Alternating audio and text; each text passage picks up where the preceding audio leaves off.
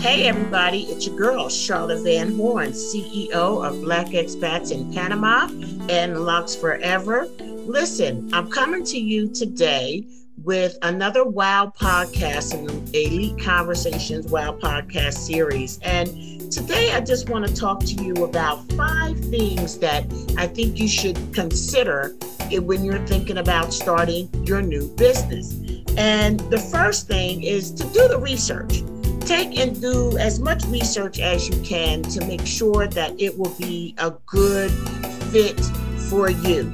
Um, if it's something that would require a lot of traveling, um, something that would require a lot of face to face, something that would require a lot of math, or just things that you might not be as good at, just know that those are things that you are going to have to overcome in order to be successful at this business or be in the position to hire people to help you with those areas that you're not as strong in. Be real. Do you have time to start another business or to start your own business? And it's not about do you have time in some regards, but it's like, are you willing to make the commitment of time?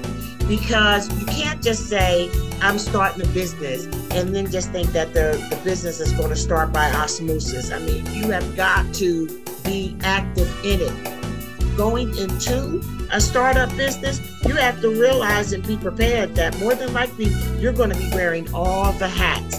And if you're going into a startup business and you're still doing a full time job, just be prepared that you're not going to have the time to yourself that you had, and you can't come in the door like a diva then you need to decide whether or not you want to coach or not. Now, you have a lot of um, people out here who will coach you, and but and that's and it's a good idea. You know, people that have and I like coaches who have actually walked out some stuff.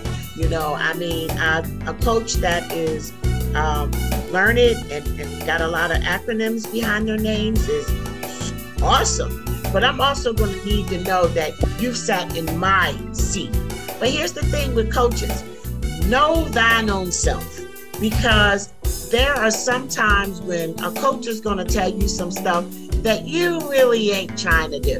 So I think that if you're the kind of person that really just rely on your own intuition, your spiritual, you might have a little bit of a problem listening and taking the advice of a, of a coach.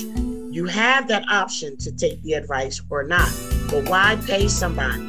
for some a- absolute, probably tremendous advice that you're not going to take. So make sure that when you decide if you're, you're going to have a coach or not, that you really know yourself and whether or not you would um, be willing to, to do what they ask you to do be prepared to do something every single day, every single day from the moment you decide you're going to do this business to the day that you launch it and tell everybody.